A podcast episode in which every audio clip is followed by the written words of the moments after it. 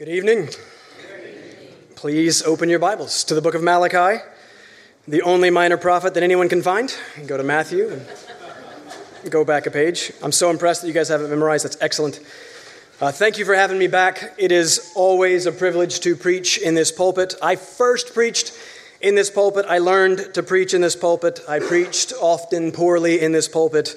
Uh, I'm glad to get to preach from this pulpit again this evening, um, prayerfully, not poorly. So please Pray for me. There's always a million things that I want to say to you guys in greeting and gratitude, but time is always short and I am always long. So I simply want to say that we love you guys. We are so thankful for you. Please never change this pulpit. Um, I want to be here uh, preaching uh, once a year, always. Um, but uh, I want to get to work. Uh, I want to get to worship, for that is why we are here. It is appropriate that this is the last Wednesday worship of the summer. And as I am too good to make the same joke twice and have already used before in this pulpit the Vanessa Williams 1992 Save the Best for Last joke, I will not make that joke again. I won't do it. but it does fit, not for the preacher, but for the book. As this is the last Wednesday worship, it is fitting that we end this summer with a book that is about worship. I'm very thankful that you have been studying through this least looked at section of the least looked at Testament of the Bible. You probably know this well by now, but that Old Testament generally breaks down into three parts history, poetry. We are in the prophecy. 17 books, five books, 17 books. History deals with the history of God's dealings with his people. The poetry or the wisdom literature uh, gives us sort of an intimate look into a relationship with that Lord, what it means to follow him, what it means to worship him and to be loved by him. And then the prophecy is generally God confronting his people in their folly and idolatry and calling his people to repent and return to him, to return to the true and right and life giving worship of him. That is also what we have here in Malachi, and that, I would argue, is a large part of what the church most needs today. That second section of the Old Testament, that poetry, the wisdom, largely about the worship of God. This is probably one of those things that you're not supposed to say in the pulpit, but, oh well, sometimes I really hate the Psalms. I really do. I want to clarify what I mean by that because I truly love the Psalms.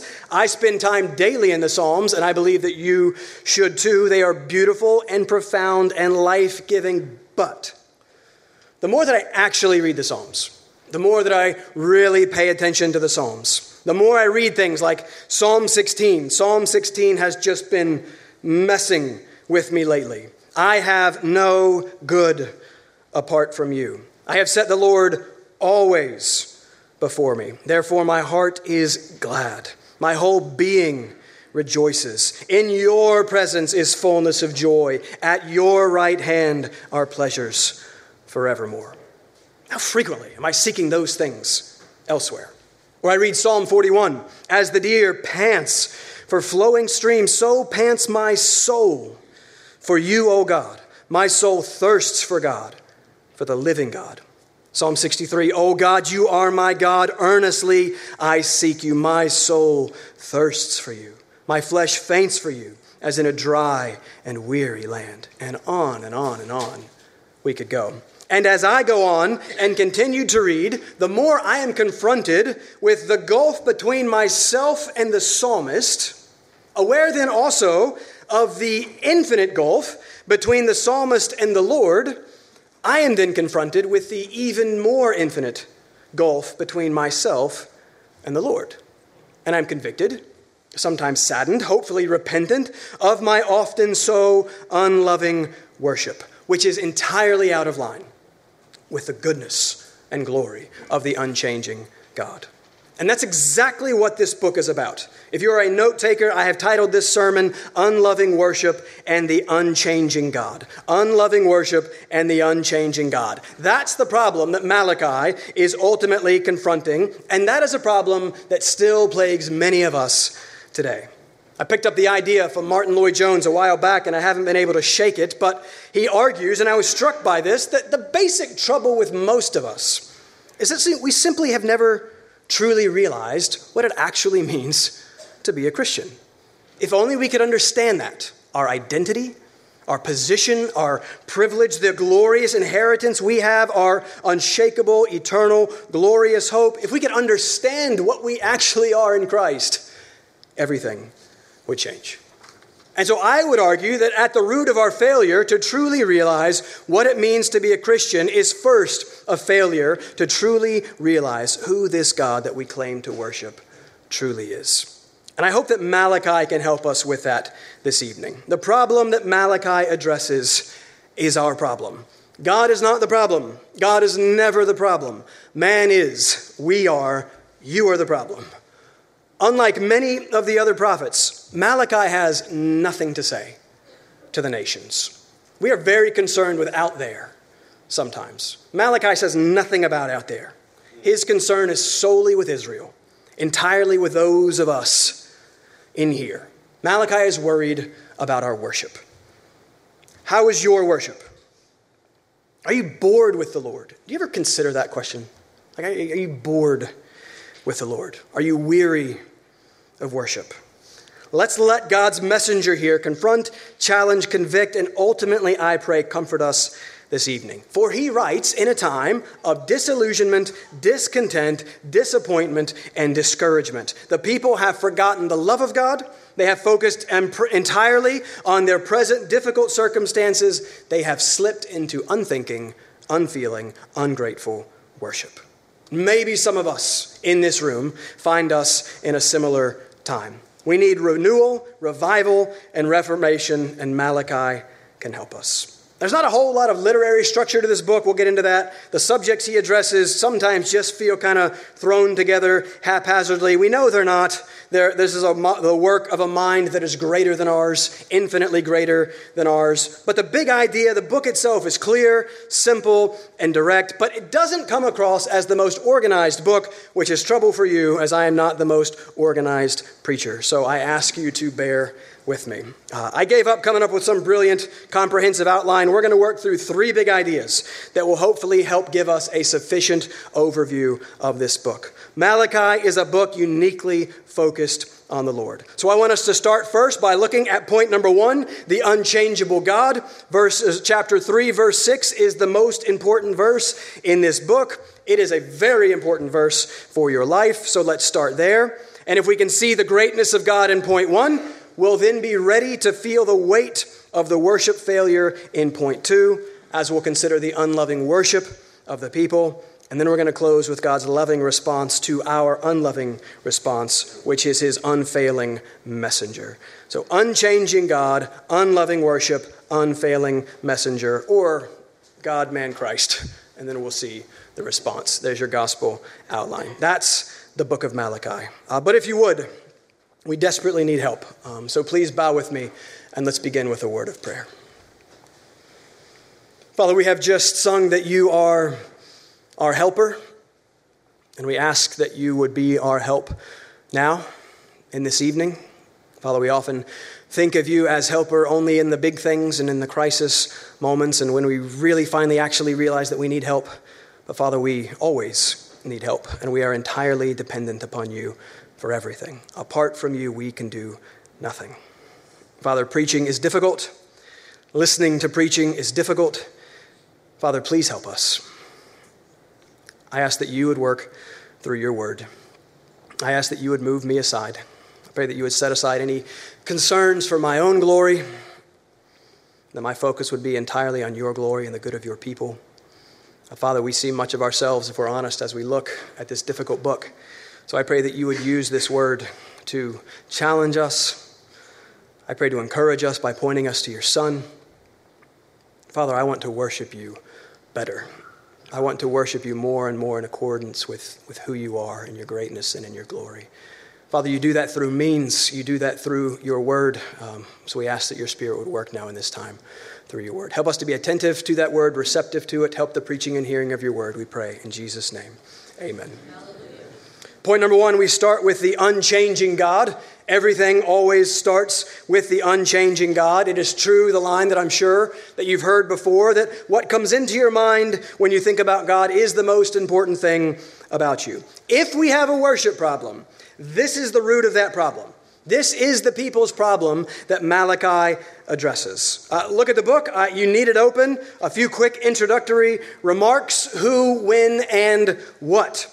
In 1 1, we see the oracle of the word of the Lord to Israel by Malachi. Uh, that word oracle, you've probably already heard, literally means burden, as the King James translates it. You saw this word last week in the book of Zechariah. Nahum and Habakkuk open the same way. This is a weight word. There is an urgency to this message from this messenger. And if you track the footnote down to the bottom of the page, you see that that's what the name Malachi literally means. In the Hebrew, Malachi means my messenger. And we know nothing else about this Malachi. This is the prophet we know the least about. Uh, so much so that many think that Malachi is not a personal name, but a title. Calvin thought that Malachi was Ezra. We don't know for sure, but every other prophet is named. So I think it is safe to assume that Malachi is the personal name of this prophet as well. But because we don't know anything about the man. The book is more difficult to date. There are details that help us, and most believe that the book was written somewhere after 450 BC, probably between 450 and 420. So we have jumped ahead about 100 years since last week and since the book of Zechariah. The people have returned from exile, the temple has been rebuilt, the walls have been restored, worship has been reinstituted, and yet, the people are not impressed. The people are not satisfied. They look around at their circumstances, still less than ideal. The Persians still are over them. Things are not going as they wish. They're small, they're insignificant, and they are disappointed. And that disappointment works itself out in their worship. This is a people characterized by disillusionment, discouragement, and doubt. And I am confident that if we all closed our eyes and no one was actually looking, and we asked the question, who in here is characterized this evening by disillusionment, discouragement, and doubt, we would see a number of hands go up. What word does this messenger have for us? Well, the first thing that we see is that it is a word of the Lord. This is a word from the Lord, and that in and of itself gives this word infinite and eternal weight. We should never get over the fact that God speaks. The first thing we learn about God in the scriptures is that he exists and that he speaks. And that when he speaks, everything happens. His speaking is unimaginably powerful. He speaks reality into existence. We literally live in a world of words. And so we must give these words the attention that their source and their power demand. We'll consider the complicated structure of the book in point two. But the main thing that I want you to notice rhetorically, and by rhetorically I mean kind of how the book is written, how, Malachi intends to convey his point, is that Malachi is the most personal of all the prophets. And by personal, I'm not talking in reference to the person of Malachi, but personal in reference to the person of God. We have 55 verses in front of us. And in 47 of those 55, we have God speaking in the first person I. You see it in the second verse. Look at the second verse. I have loved you, says the Lord. And again and again and again throughout this book, we read I, I, I. The burden of the book is the speaking Yahweh. This is a book uniquely focused on the person of God, personally and persistently speaking to his people.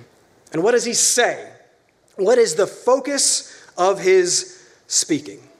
Well, ultimately, the focus is himself. Let's start in the middle of the book. Contra Maria, also a very good place to start. Look at chapter 3, verse 6. I want to get you this verse before I lose you. Chapter 3, verse 6. It's late, we're tired, let's wake up. This is the most important verse in the book. You get this verse, and your time will have been well spent. Notice again the first person. Note the movement from first person to second person, from I, God, to you, man. That's the order. That's always the order. You could argue that sin is the shifting of that order. Sin is living our life in the first person I, I, I, I, me, me, me, when reality is God in the first person. Because look at who he is. Chapter 3, verse 6. For I, the Lord, Yahweh, do not change. Therefore, you, O children of Jacob, are not consumed. There's so much in that one verse. Just 10 words in the Hebrew. We could spend our lives staring into the truths contained in those 10 words. Uh, there's much more in this book about who this God is, but from that verse and the rest of the book, I want to draw your attention to three big truths that reveal to us who this God is and what he is like. This is the God with whom you must deal, the God to whom your worship is meant to be a right response. What is he like? Who is he? Three things. He is Yahweh. That means He is the covenant God. We're going to talk about covenant. He does not change. He is the unchanging God, and you are not consumed. He is the compassionate God. Covenant, unchanging, compassionate, and they are all intimately connected. First, let's start with covenant. Covenant is one of the main themes of this book. These people have a covenant problem which is a huge problem because covenant is everything. Covenant is about relationship, covenant is an agreement, it's an arrangement, the goal of which is relationship or communion. When you think covenant, just think communion. Covenant is about communion with the triune God Himself. But even more than that, better than that, covenant is about committed communion. It is the presence of God, it is the promised presence of God. And we just don't give enough attention to covenant anymore. If you struggle to remember what it is about, just come back to the core covenant principle repeated throughout the scriptures I will be your God, and you will be my people. I will be your God, and you will be my people. That's covenant. And covenant is how that can happen. It is how we, sinful people of death, can be right with and in fellowship with the holy God of life. Covenant. And Yahweh, you know that when you see the Lord there in all capital letters, that's not the word Lord, that's God's personal covenant name. He is Yahweh, the covenant making God, the personal God of the covenant. But that raises a problem for us. It's the problem that Malachi addresses. If God is a covenant making God, that's bad news for us, for we are a covenant breaking people. You may not think that this is a big deal. God thinks that this is a very big deal. Look at a few spots where this is brought out. Look at chapter 2, verse 4. Chapter 2, verse 4. God there talks about his covenant with Levi. We don't know as much about this covenant, God's arrangement with the priesthood, but look at what this covenant was ultimately about in verse 5. Why does God give covenants? What are covenants for? Chapter 2, verse 5. My covenant with him was one of life and peace, and I gave them to him. It was a covenant of fear, and he feared me. He stood in awe of my name. So good. We should just, again, we should, this whole overview idea is unfair. We should stop right there again with that verse covenant of life and peace. But, but note simply that it's about life and peace. God's covenant is always about life and peace. God's covenant is never the problem. We are always the problem. And note also how that covenant that is about life and peace is also about the fear of the Lord. And those two things are not opposed to each other. Those two things are intimately wed together. But look at verse 8. There we read that they have corrupted the covenant. Look at chapter 2, verse 10. There we read the terminology of profaning the covenant. Look at verse 14. There is a horizontal aspect to this as well. Our vertical dealings with the Lord always have horizontal effects on others. You think that your sin is not affecting other people, it's affecting other people. Vertical relationship always affects horizontal relationship. We'll look at this in a moment, but many of the men have been faithless to their wives, though she is your companion and your wife by covenant. Our brother here in the back, Sam, is getting married in two weeks. Teresa's coming up soon. You guys are entering into an unbreakable covenant. And there's nothing more beautiful, and there's nothing more important, and there's nothing more serious. These people were breaking that covenant. That's what we do. What hope there is, uh, is there then for us? Well, our only hope is that this God is not only the covenant making God, but also the covenant keeping God. Look at chapter 3, verse 1. A little hint of the glorious end. Middle of the verse. And the messenger of the covenant in whom you delight, behold, he is coming, says the Lord of hosts. Again, another great verse. There are actually three messengers in Malachi. I will leave you in suspense. Who could this messenger be? Again, we, we know uh, who it could only be. But for now, note that he's the messenger of the covenant. We too little think of Christ as the Christ of the covenants. But the messenger of the covenant is coming, and his coming has something to do with covenant. So there's, there's the hope. Here's God doing something about our covenant breaking problem. And ultimately, the reason for that something, the guaranteed safe and secure, unshakable confidence we have, is rooted in the fact that the covenant God is also the unchanging God. Back to 3 6, that's the big idea of 3 6. You could argue that that's the big idea of this book. I, the Lord, do not change. And you, the Christian, are entirely dependent on the fact that He, the Lord, does not change.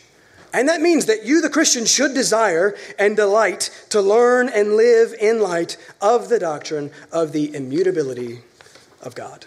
It seems like, you look at the commentaries, uh, newer ones, this is more the case. It seems that it's increasingly become cool to argue that this verse is not about the doctrine of the immutability of God.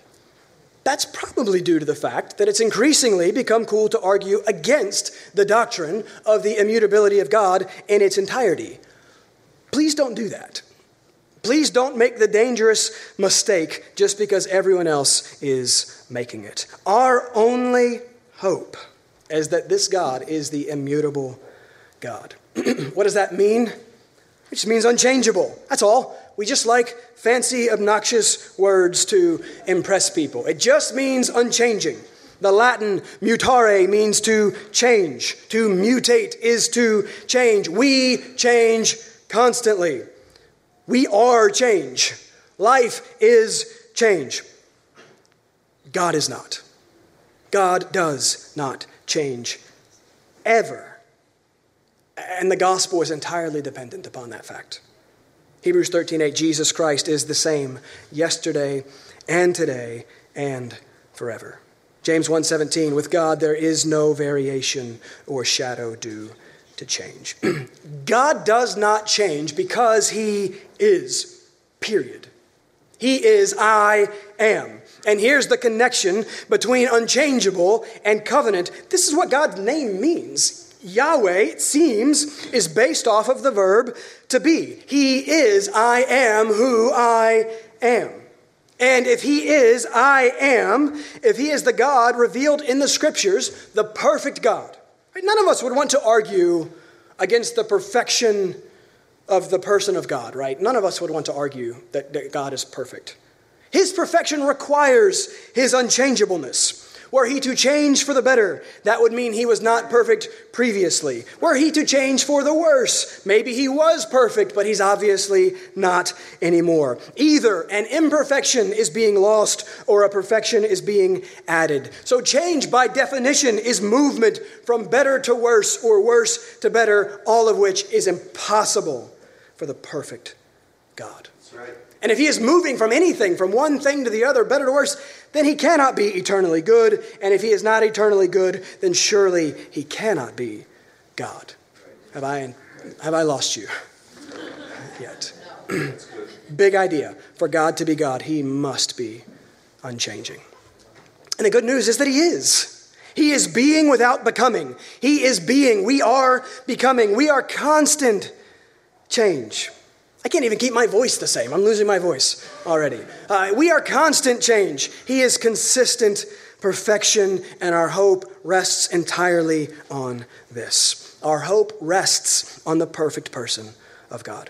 Listen, one of the main things that we need to learn about God these days is this simple truth God is not like us. He is, he is not like us. We are great Uh, at seeking to create and craft him into our own image. We all of us somewhat think that, you know, he's, he's kind of like us, but, you know, just a little, I mean, he's a little better. Right? He's God. But he, generally, he's kind of like us. Wrong. He is God. He is entirely other. We used to talk about the incomprehensibility of God. He is great and he is rightly concerned to be known as such. He brings us out a lot in this book. Look back at chapter 1, verse 5. God says to the people, You shall say, Great is the Lord beyond the border of Israel. Look at chapter 1, verse 11. My name will be great among the nations. Twice in one verse. For my name will be great among the nations. One more, look at 114. For I am a great king, says the Lord of hosts, and my name will be feared among the nations. You see, God is incomprehensibly great, and he is greatly concerned to be known as such. And it is because we so often do not know him as such that we struggle to rightly respond to him in worthy worship. And why we're just not simply constantly overcome with awe. Our worship problem starts with our knowledge problem. Do you know this God? For, for this is what you were created for. This is life according to Jesus in John 17, 3. This is eternal life that they know you. Which must, of course, include wanting to know about God. It has to start there. It gladly starts there for the Christian. For this God is so great that as we come to know him by his grace, we, we love and long to know him more and more and more. Do you?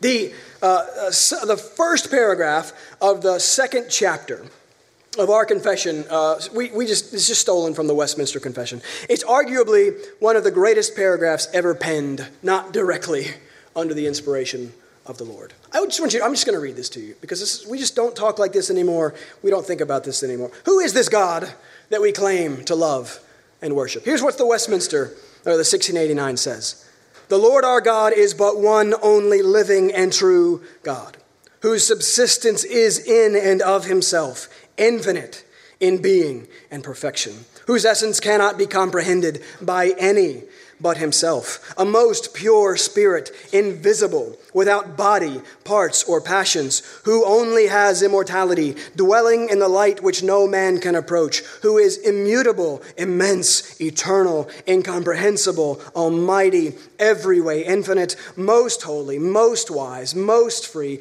most absolute, working all things together according to the counsel of his own immutable and most righteous will, for his own glory most loving, gracious, merciful, long suffering, abundant in goodness and truth, forgiving iniquity, transgression, and sin, the rewarder of them that diligently seek him, and withal most just and terrible in his judgments, hating all sin, and who will by no means clear the guilty. That's our God. Amen. That is a brilliant and beautiful summary Amen. of our God. Because like, does that excite you yes. at all? Like, again, what do you get excited about? How many of you are checking the Met score right now? Like, honestly, what, what is it that you really get passionate? I, I kind of ask, but don't tell me. I don't want to know. Um, but, but no, but consider, like, I'm really having to consider right now what truly gets me excited. What gets me up? What am I finding the most joy in? What do I most love and long for? Right? Does this, something like that get you going just a little bit, desirous to know uh, this big, glorious God a little bit better? Do you know what it means when we sing immortal, invisible, God only wise? Or when we confess God as a spirit, infinite, eternal, and unchangeable in his being, wisdom, power, holiness, justice, goodness, and truth. And church, this God is great. He is not like us. He is the infinite God, the transcendent God, the unchanging God. God is not like us. But we don't stop there. Malachi doesn't start there. It's quite significant how Malachi starts. Keep everything in mind of what we've just talked about this God and who he is. And go back to chapter 1, verse 2. The first thing that God says, I have loved you, says this Lord. It is of great significance and great comfort that the first word of these last words in the Old Testament is love. The first verb of this book is love. If you are the Lord's, then his first word to you is love. Chapter 3, verse 6 again. For I, the Lord, that's covenant, do not change, that's unchanging. Therefore, right, so this follows from those two things. Therefore, children of Jacob, you are not consumed. That's compassion. God is not like us. Oh, but He loves us. The unchanging God is also the compassionate God.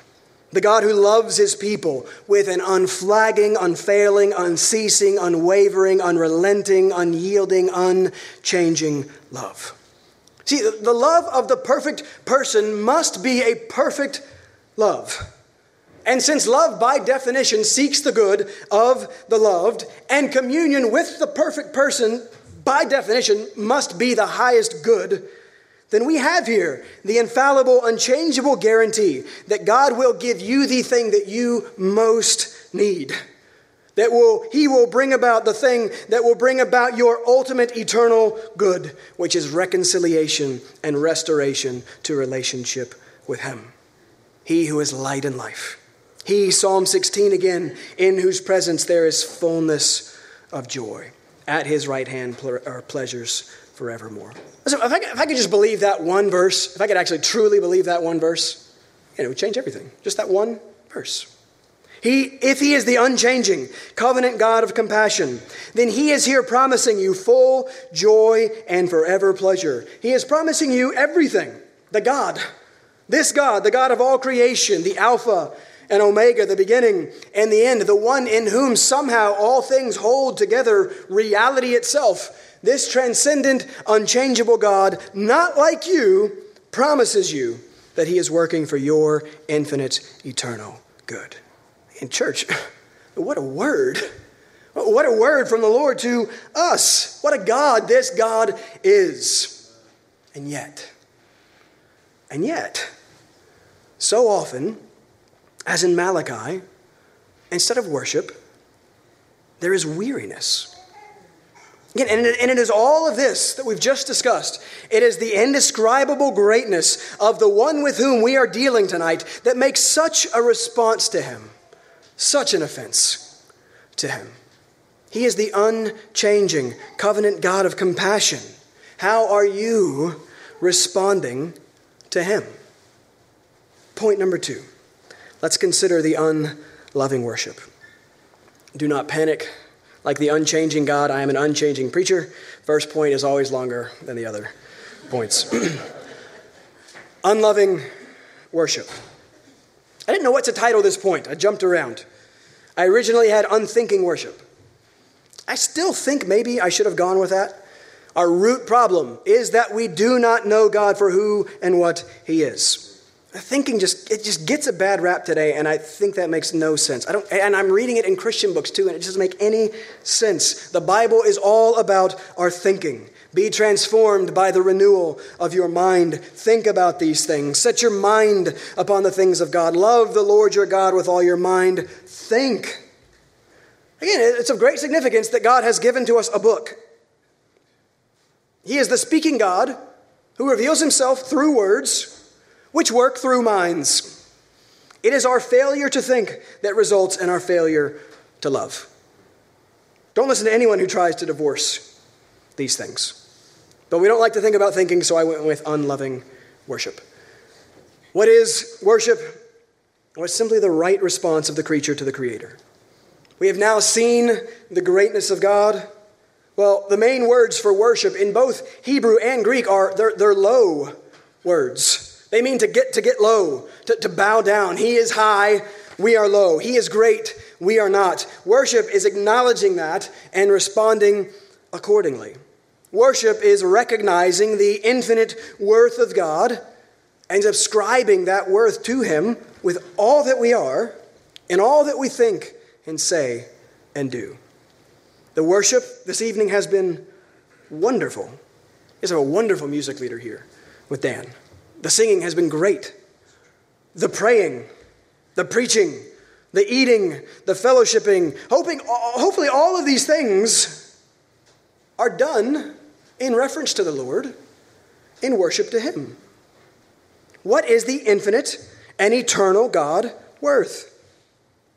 Sounds silly when you put it like that, because it's everything, of course. How should we respond to the infinite and eternal God? With everything, of course. That's what worship is. Whether you eat or drink or whatever you do, do all to the glory of God.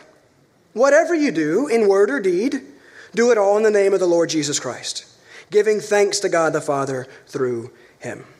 Present your bodies as a living sacrifice, holy and acceptable to God, which is your spiritual worship. worship is the glad response of honor and love directed toward the good God of glory, who is worthy of everything. I preached from John 12 on Sunday. Mary dumps out the equivalent of, don't, we don't know, something like $50,000 worth of perfume on the feet of Jesus in like a minute. And Judas, and probably many of us, if we're honest, we think, what a waste. And Jesus says, what worship. Mary has recognized the infinite value of Christ and has sought eh, as appropriately as she can to respond. $50,000 man, doesn't even come close to his worth. But her beautiful, extravagant response is her loving attempt to worship her loving Lord. What is your response to this Lord like? How are you responding to this unchanging, covenant, compassionate God? Again, not just right now, tomorrow morning, when you're sick, when your sermon's not going as well as you like because you can't talk because you're losing your voice and you're frustrated, uh, uh, to work tomorrow, to relationship issues. How are you responding to the Lord in the midst of all of those things? That is what Malachi is addressing. And don't forget that these are God's last words to his people for over 400 years, and they're words about worship. They're words about his worth and our worship, and the often great gap between the two. Malachi is striking at the heart of nominal, easy, unthinking, unfeeling, cold, selfish religion that is really concerned more with me than with God. You see, sin doesn't always look like severe wickedness. Sometimes it just looks like simple weariness. And it is masterful the way that Malachi goes about drawing this out we all know, right? We all know that we talk to ourselves, right? We all are always talking to ourselves. We're all crazy. We all talk to ourselves. and so we're all, in a sense, the most influential person in our own lives because ours is the one voice that we hear the most. Right? So, so what are you saying to yourself about yourself, about the Lord? What is your self talk like? Well, what Malachi does here in this short book, and it's brilliantly done, is he takes the thoughts and attitudes of the people, and then he puts them on paper into words. And in so doing, he reveals to the people, reveals to us our true thoughts and attitudes, who we really are, and what we often really believe, and it isn't pretty. Yeah, I think it's unlikely that the people are actually voicing many of the words of complaint that we are about to read. They, like us, were probably not dumb enough to give voice to their deepest and darkest doubts. But let us not forget who this Lord is. Acts 15:8. God knows the heart. Psalm 44:21. He knows the secrets of the heart. Jeremiah 17:10. I the Lord search the heart and test the mind. We should take very seriously the fact the omniscience of God. We should seek to live our lives more and more in light of the omniscience of God. God knows your heart which is, you know, it's, it's, your heart is, it's you. It's your core. It's your inner person. Your heart is not where you get the feels, right? I like to make the joke that if you feel something in your heart, you should call 911 immediately. right? Because you may be having a heart attack. Scripture does not use the word heart like we use the word heart. Your heart is you, it is the seat of your thinking and your feeling and your willing. In Scripture, the heart really is the mind, it just, it just is. And God knows it better than you know it. We can fool one another, we cannot fool Him. We can put on a good worship show before the face of one another, not before His all knowing, all seeing face. He knows your heart, He knows my heart, and He knows Israel's heart. That's what He's dealing with here. He is wearied by their weariness in worship. Look over the text. I'll do this very briefly. I don't know how to do this well, it's impossible. Brief, big picture overview to draw this out. Malachi structures his book, as everyone will say, in a series of six disputations. And we don't use that word. We know what a dispute is it's, it's a disagreement. Malachi is a series of arguments or debates. There is a proposition and then there is opposition. Throughout the book, I, God, will make an accusation or some sort of affirmation. Then we, Israel, will then make an objection, and then God will support his argument, or I went with confirmation. Accusation, objection, confirmation. And I chose confirmation just so we could have the acronym AOC for fun. I just thought that would be fun. Accusation, objection, confirmation. All right. You're awake. That's good. All right. Look at the first example of this. We'll walk through the first one. There are six of these. The first is chapter 1, verses 1 through 5. Look at verse 2. We haven't yet read past the first phrase. This is insane. I have loved you, says the Lord. But you say, How have you loved us? So there's the affirmation or accusation, followed by the objection. I can just but consider. Paul's there. Many of you know me. My wife just walked out, so I can talk about it. Um, many of you know me and my wife, and thus you know that she is better than me in every way. I read more, and I can maybe beat her in a race. That's it. uh, they, they talk about there being a reacher and a settler in every relationship. I am very much the reacher, right? She is high, I am low. So imagine the absurdity then of her coming to me. Our, our 13th anniversary is coming up, and her saying to me, I have loved you. My response uh, Hold on. How? How have you loved me, Melissa? Right? You would rightly be offended. She's loved me in every way, simply by putting up with me, simply by having my back, birthing, nursing, raising, educating my five girls, and just on and on and on I could go. So, for my response to that, to be, wait, how have you loved me? Yeah, I can't even imagine. Oh, the offense that that would be. And it's that that colors this whole book. God starts off with his infinitely better love, his affirmation of his love for his people, for you. And they start off with a questioning of his love How have you loved me? That's their response. God then goes to give on his supporting evidence. It's his discriminating, electing, saving love. We don't have time to look at it in detail. Uh, thus, you have the pattern of the book accusation, objection, confirmation. That's the section one.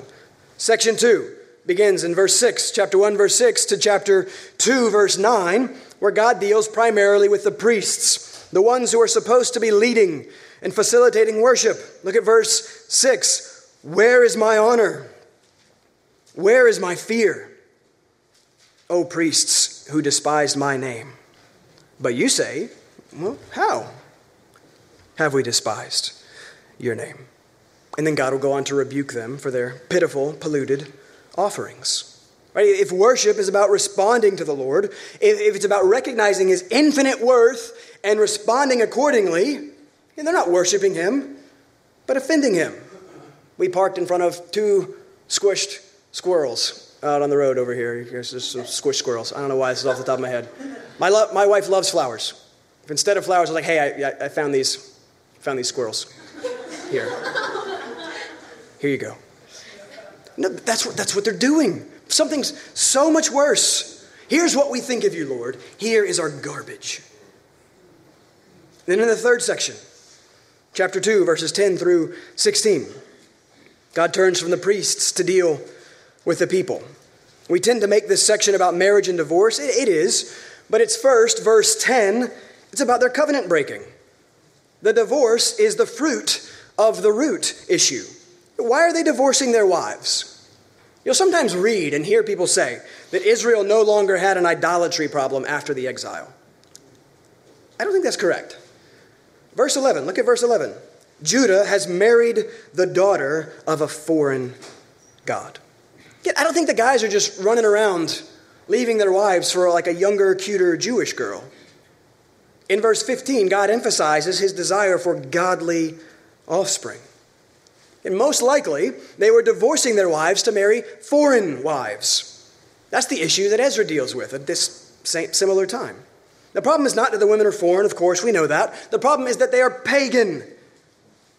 The people then are doing this in direct disobedience to God's good law and probably in, in, an attempt to curry favor with the surrounding nations or with the surrounding false gods. This is idolatry.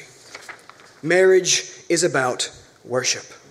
And so, in divorcing their wives for others, they are clearly demonstrating what they really worship. The fourth disputation, chapter 2, verse 17 to chapter 3, verse 5. Uh, look at verse 17 of chapter 2. Oh, may this never be true of us. You have wearied the Lord with your words. But you say, How? How have we wearied him? By saying, Everyone who does evil is good in the sight of the Lord, and he delights in them. Or by asking, Where is the God of justice? And do you see what they're saying there? Do you, are you tracking with their accusation? Our, again, first of all, our words can weary the Lord. Our worship can weary the Lord. Let's not forget that. And these are strong words on their part. They're questioning God's justice, His righteousness, His rightness. They're saying, hey, the evil are good in your sight, Lord. In other words, you are evil. You, you love the wicked. Where are you, God of justice? You, you are not just. Yet we'd never say such a thing. We're not out loud, at least. But how frequently are the thoughts of our hearts a questioning of God's justice and rightness?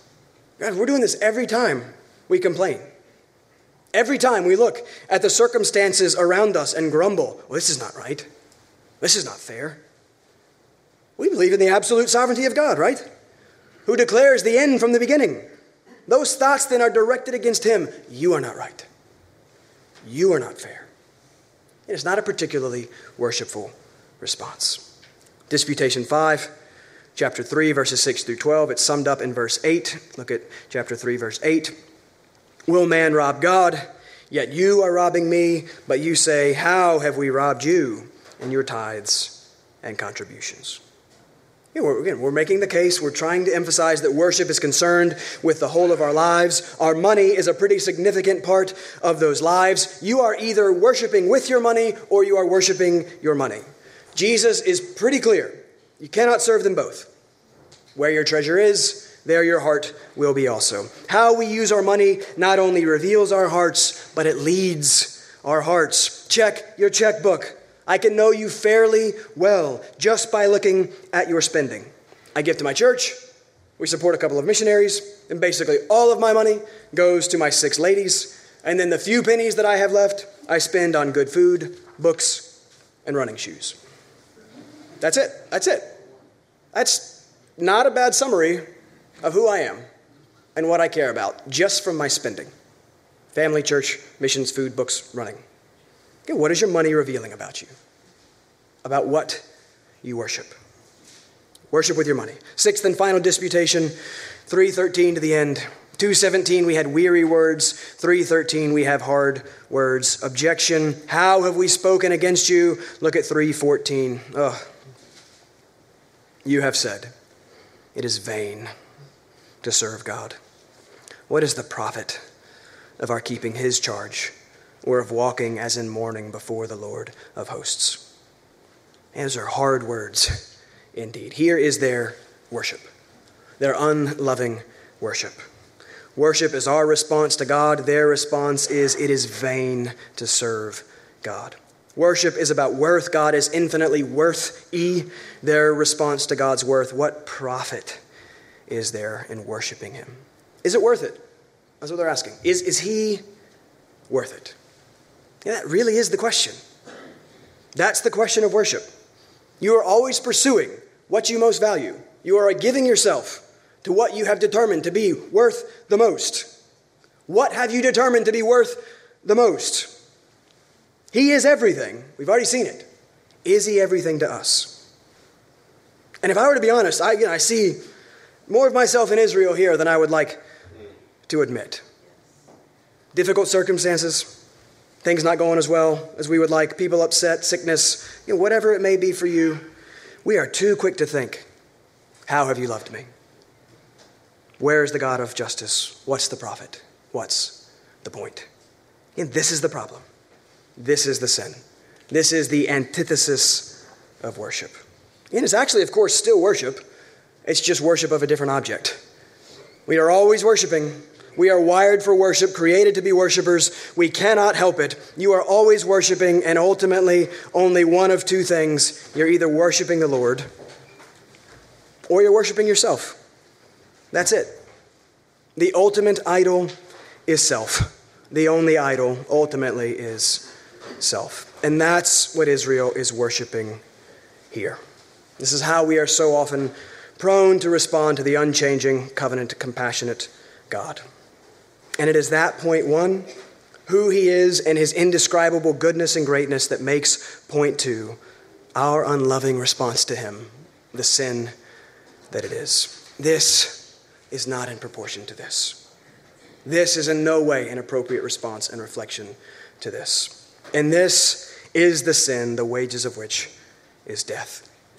Okay, for what else would we expect from the rejection of the unchanging, covenant, compassionate God? The God of all glory that is rightly concerned with that glory. How are you responding to him? Unloving worship is the chief of sins. It is pride, it is unbelief. What can be done? Good question. Point number three the unfailing messenger. Let me just touch on it and let me wrap it up and finish. Look at the judgment. I want us to feel the weight of our worship problem. Look at 2 2 real fast. I will curse your blessings. Look at 2 3. Do you know what this? Did you know that this was in Scripture? Do you understand what God really thinks about our sin? I will rebuke your offspring. I will spread dung on your faces, the dung of your offerings, and you shall be taken away with it. 3 5 I will draw near to you for judgment. 4 1 For behold, the day is coming, burning like an oven, when all the arrogant and all evildoers will be stubble. The day that is coming shall set them ablaze, says the Lord, so that it will leave them neither root nor branch. You see, the unchanging God is also the just God of judgment. Wrongs must be made right, sins must be punished, and there is no sin greater than our failure to see and worship Him for who He is. And God would be perfectly just to leave it there. We could just stop, and He'd be just, and He would still be God, and He would still be glorious. But He doesn't leave it there. Remember, He is not like us. We are not very forgiving. We are not merciful, but He is not like us. And so don't miss the fact that the very existence of this book is evidence of this good God's great grace. For in it, He calls to you. Here is your response in chapter 3, verse 7. Here is how you must respond to Him Return to me, repent, and I will return to you. And after all that, what an offer.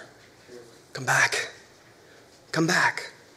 But what about the sin? What about the infinite gulf between God and His holiness and me and my sinfulness? How could I ever come to Him? Only if He comes to me first. And that's exactly what the unchanging covenant God of compassion did. Amen. That's why 3 1 is so important. Look at it again. The first messenger is John the Baptist. He will come and prepare the way before, before, before me, before him. Who is coming? The Lord Himself is coming, and the Lord whom you seek will suddenly come to His temple, and the messenger of the covenant in whom you delight, behold, He is coming, says the Lord of hosts.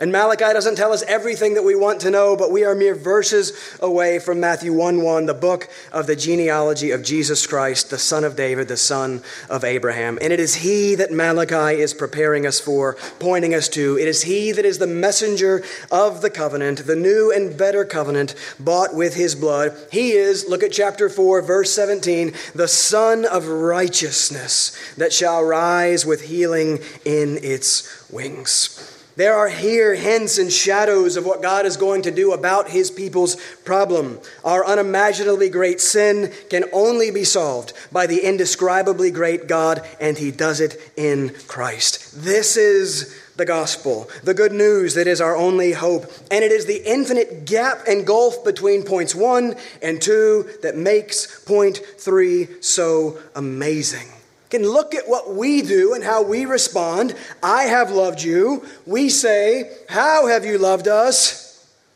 Jesus, the messenger, the Messiah, the Lord of life, who came to die himself that we might live. That's where you must look. That's where you must turn. That's where worship arises. The unchanging God responds to his people's unloving worship by sending his unfailing messenger, the Word of God made flesh, the Son of God made flesh, to take our sin and take our place and rise again that we might be forgiven. Church, Worship Him. Know Him. He is the only way. He is the only place where this worship that we so desperately want will be found. Look to Him and learn of Him and love Him and live for Him. True worship is never a waste. Jesus is never a bad bet. The infinite God is worthy of your everything. Is the God that you worship the unchanging covenant God? Of compassion. Do you know him as such? Meditate upon him and delight in him, for this is who he is. This is the God of Malachi. This is the God of the whole of the scriptures. This is the God that we worship, and he is so much better than we think that he is, church. He is not like us, but praise God that he loves us. Let me close you uh, in a word of prayer and benediction. Father, please help us do what I cannot. Father, forgive us for our wearying worship. Forgive us for how often we are bored with you. Have mercy on us, Lord. Give us eyes to see the beauty and glory of Jesus Christ, and give us great delight and joy in the good news of what He has done so that we might live. Father, we want our lives to more and more reflect who you are and what you've done for us. So please help us. Bless this church. I pray that this would be a place where your glory and your grace is made very clear as you work in the lives of these people. Thank you for tonight, and we thank you for Jesus. Amen.